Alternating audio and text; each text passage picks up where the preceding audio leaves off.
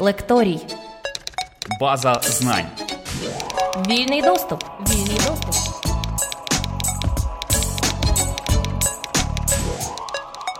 Тисячі тисяч імен. В архівах України зберігаються не лише імена, але й історії тих, хто став жертвою політичних репресій. Архіви також стисло, вичерпно і страшно розповідають про інструментарій політичних переслідувань і допомагають реконструювати історичну правду там, де роки мовчань стерли імена і притлумили біль страждань. Ольга Бажан, директор Центрального державного архіву громадських об'єднань України, каже, що архівні документи не просто дають нам доступ до правдивої історії, але й нагадують страшний і сумний факт. У полі зору радянських енкаведистів перебували абсолютно всі верстви населення. Тому вшанування пам'яті жертв політичних репресій так чи інакше стосується практично кожної української родини.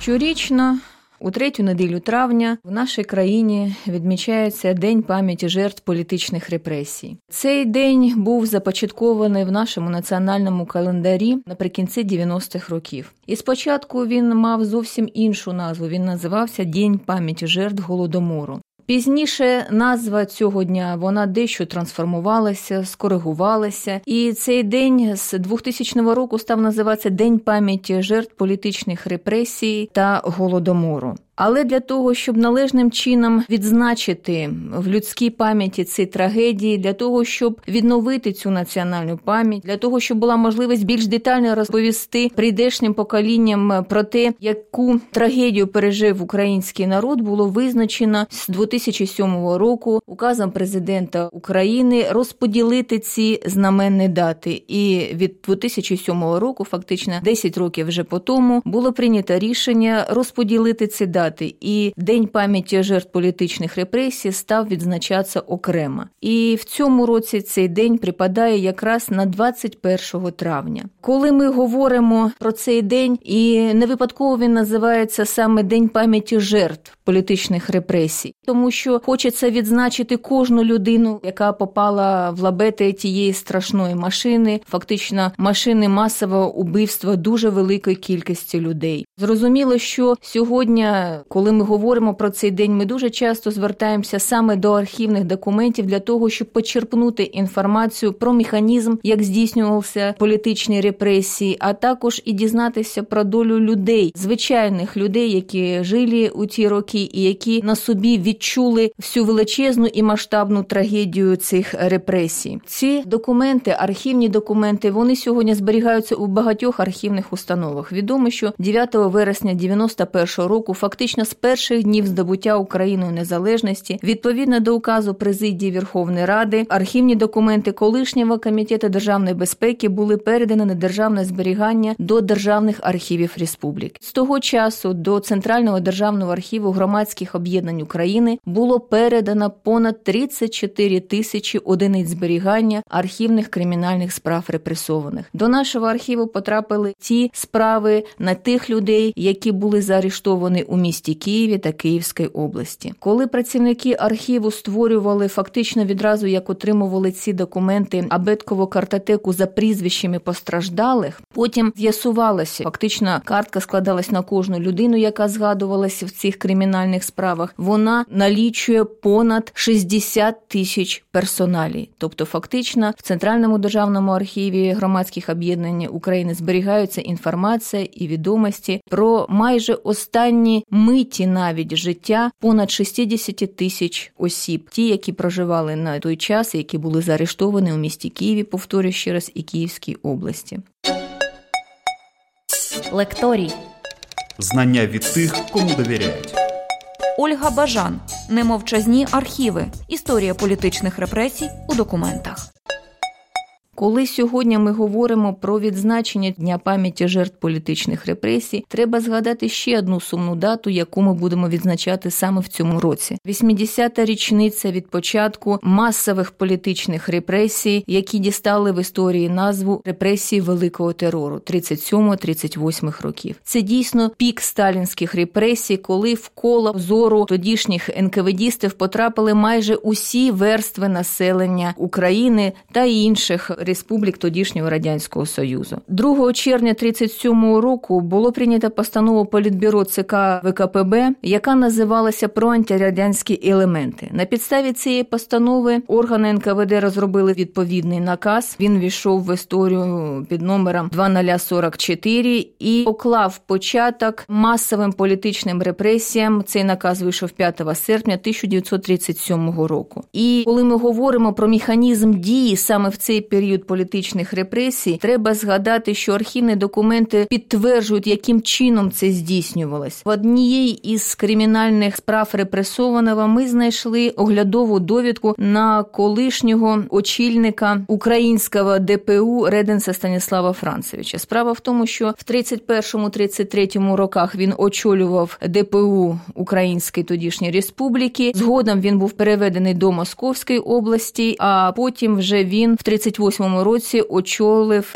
НКВС Казахстану. Ці свідчення, які бралися під час його допиту в 1938 році, дуже цікаві і вони яскраво проливають світло на механізм репресій саме періоду Великого терора, які верстви населення безпосередньо підпадали під категорію антирадянських елементів. Якими способами здійснювались арешти, якими способами здійснювалась втрата цих людей, як навіть взагалі по спрощеній схемі здійснювалось навіть діловодство по оформленню будь-якого арешту. Навіть по цій спрощеній формі операції масової по арешту так званого антирадянського елемента получили назву «альбомне». Так сформувалися саме кримінальні справи. Враховуючи те, що він був безпосереднім організатором і виконавцем масових політичних репресій, то його свідчення заслуговують на увагу і дійсно мають внутрішнє розуміння того, як тодішні спеціальні служби здійснювали свої безпосередні завдання, керовані комуністичною партією. Він говорить про те, що під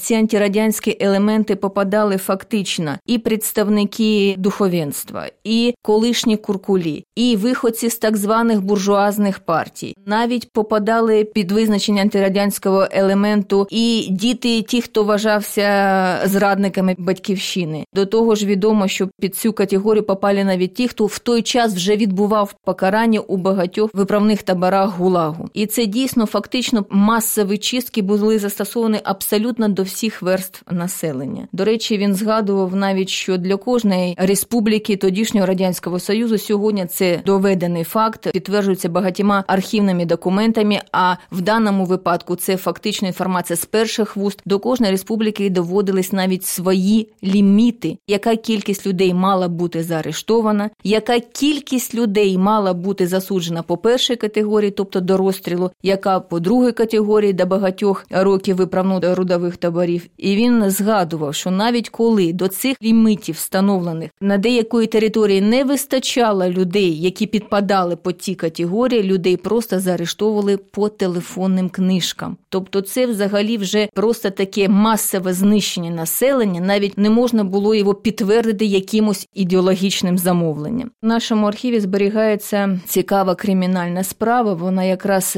починається в 1937 році, вона стосується звичайного студента Київського будівельного інституту. Він був заарештований у 1937 році, звали його Мандрика Марк Хомич. Його заарештували, звинуватили в тому, що він проводить антирадянську агітацію. Цікаво, що його заарештували 26 грудня 1937 року, тобто у розпал цієї дії машини масового знищення населення. Через 5 днів, 31 грудня 1937 року, фактично в останній день цього страшного року, йому винесли вирок заочно. Трійкою Київського облуправління НКВС його засудили до розстрілу. Але цікаво те, що його перший допит відбувся лише 5 січня 1938 року. Тобто, що б він вже не говорив, це вже не мало ніякого значення. Він був вже засуджений до розстрілу. А звинувачення взагалі йому пред'явили лише 9 січня. Людина вже фактично засуджена до розстрілу. На превеликий жаль, це вже не мало ніякого значення. І 16 січня 1938 року ця людина вже була розстріляна. І це настільки такий показовий приклад фабрикування мотивування цих справ, що коли цю людину реабілітували, а реабілітували її посмертно, на жаль, у 56-му році, судова інстанція винесла навіть окрему постанову стосовно колишнього слідчого, який вів ту справу. Це взагалі не такий поширений був випадок, але по-інакшому вже признати цей факт безглуздого фальшування справи було просто неможливо. Тому судова інстанція винесла окрему ухвалу. До речі, цікаво, що на той час слідчий у 56-му році був ще живий. І він питався змінити формулювання, за яким його виключили з лав уже тодішнього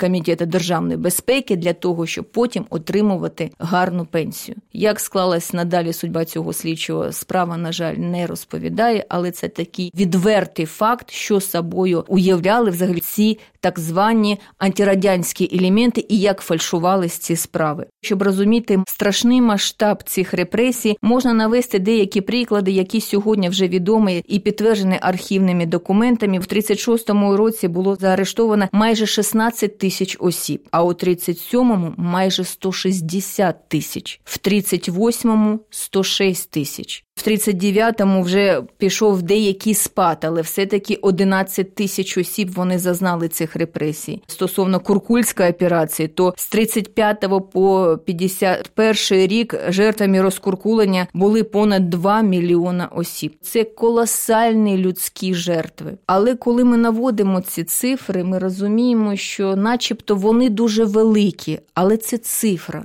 Якщо ми уявимо, що за кожною цією цифрою стоїть доля конкретної людини, доля конкретної родини, і що історія кожної родини, вона неповторна, то, звичайно, становиться просто іноді від цих історій дуже і дуже моторошно. Якщо ми говоримо про відомих людей, ми знаємо дуже відомого письменника, особистість, безперечно, у культурному просторі України Михайла Старицького. А от доля його дочки, доля його онуки, вона склалась абсолютно і абсолютно трагічно. Якщо ми говоримо про його онуку, а це теж, таке продовження письменницької династії. І дочка була письменницею, і онука Віроніка Черняхівська-Ганжа була і письменницею, і перекладачкою.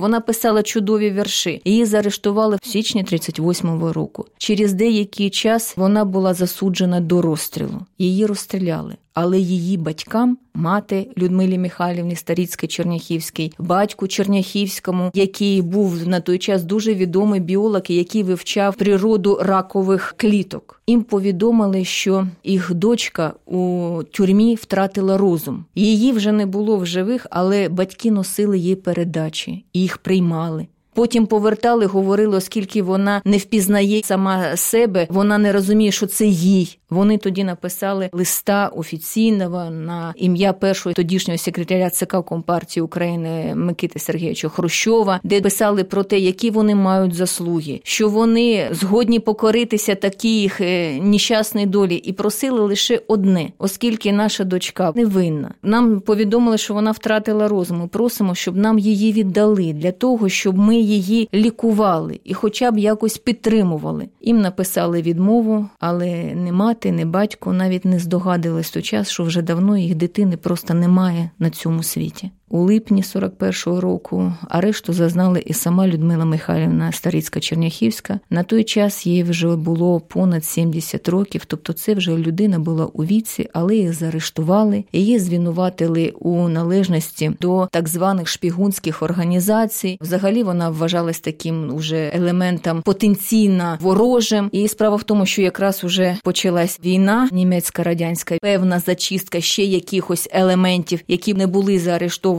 37-му, в 38-му і 9-му роках, і вона якраз попадає під хвилю цих репресій. Але коли вже стало зрозуміло, що треба евакуювати Київ, вона була етапована. Але, на жаль, до місту, куди її направили, вона так і не потрапила. В 42-му році органи, які знаходились в інших містах, куди вона мала бути етапована, зверталися усюди з запросами, з нагальною такою вказівкою встановити її місце перебування. Але місце перебування поховання так і не було встановлено. І в зв'язку з цим уже в 46-му році справа проти неї була просто припинена, тому що, скоріш за все, під час етапування, тоді в 41-му, всьому цьому кошмарі німецько-радянської війни вона, мабуть, загинула. Але уявіть собі, нащадок такого відомого українського роду, ми не знаємо, де на сьогодні вона похована. Лекторій. Відкритий доступ до знань. Ольга Бажан. Немовчазні архіви. Історія політичних репресій у документах. Така доля була і у пересічних громадян, і у пересічних родин. В минулому році сталася така подія зворушлива. В нашому архіві зберігається кримінальна справа стосовно Морозової Ольги Вадимівни. Ольга Вадимівна жила в Києві. Її батько був генерал-майором царської армії. Під час Першої світової війни він навіть очолював підрозділ артилерії у Двінській крепості. І в 38-му році вона була заарештована. Чому була заарештована? Тому що якраз цей рік проходили вибори у Верховну тодішню Раду. До неї прийшов молодий хлопець, курсант, агітатор. Він мав з нею поспілкуватися, вона позадавала питання. Він потім прийшов до свого навчального закладу. І всі вони були повинні написати, в яких квартирах вони були, які вели розмови, які жителі їх ділянок задавали питання. Так трапилося, що Ольга Вадимівна задала не дуже зручне питання стосовно прізвищ деяких кандидатів, які висувались до лав Верховної Ради Української Радянської Республіки. І він це відзначив у своєму звіті. Її заарештували. На той час чоловіка вже не було, він помер. У неї було 2 дітей. Дівчинка, їй було на той час 12 років, і хлопчик 10 років. В чому незвичайність цієї справи і незвичайність цієї долі? Справа в тому, що її приговорили до 10 років виправно-трудових таборів. І коли їй це повідомили, вона на ім'я слідчого написала записочку. І ця записка, вона зберігається в цій справі. Там написано: «В зв'язку з тим, що я маю слабке здоров'я і не зможу приносити користь своїй батьківщині, прошу мене розстріляти». А в неї було 2 дітей.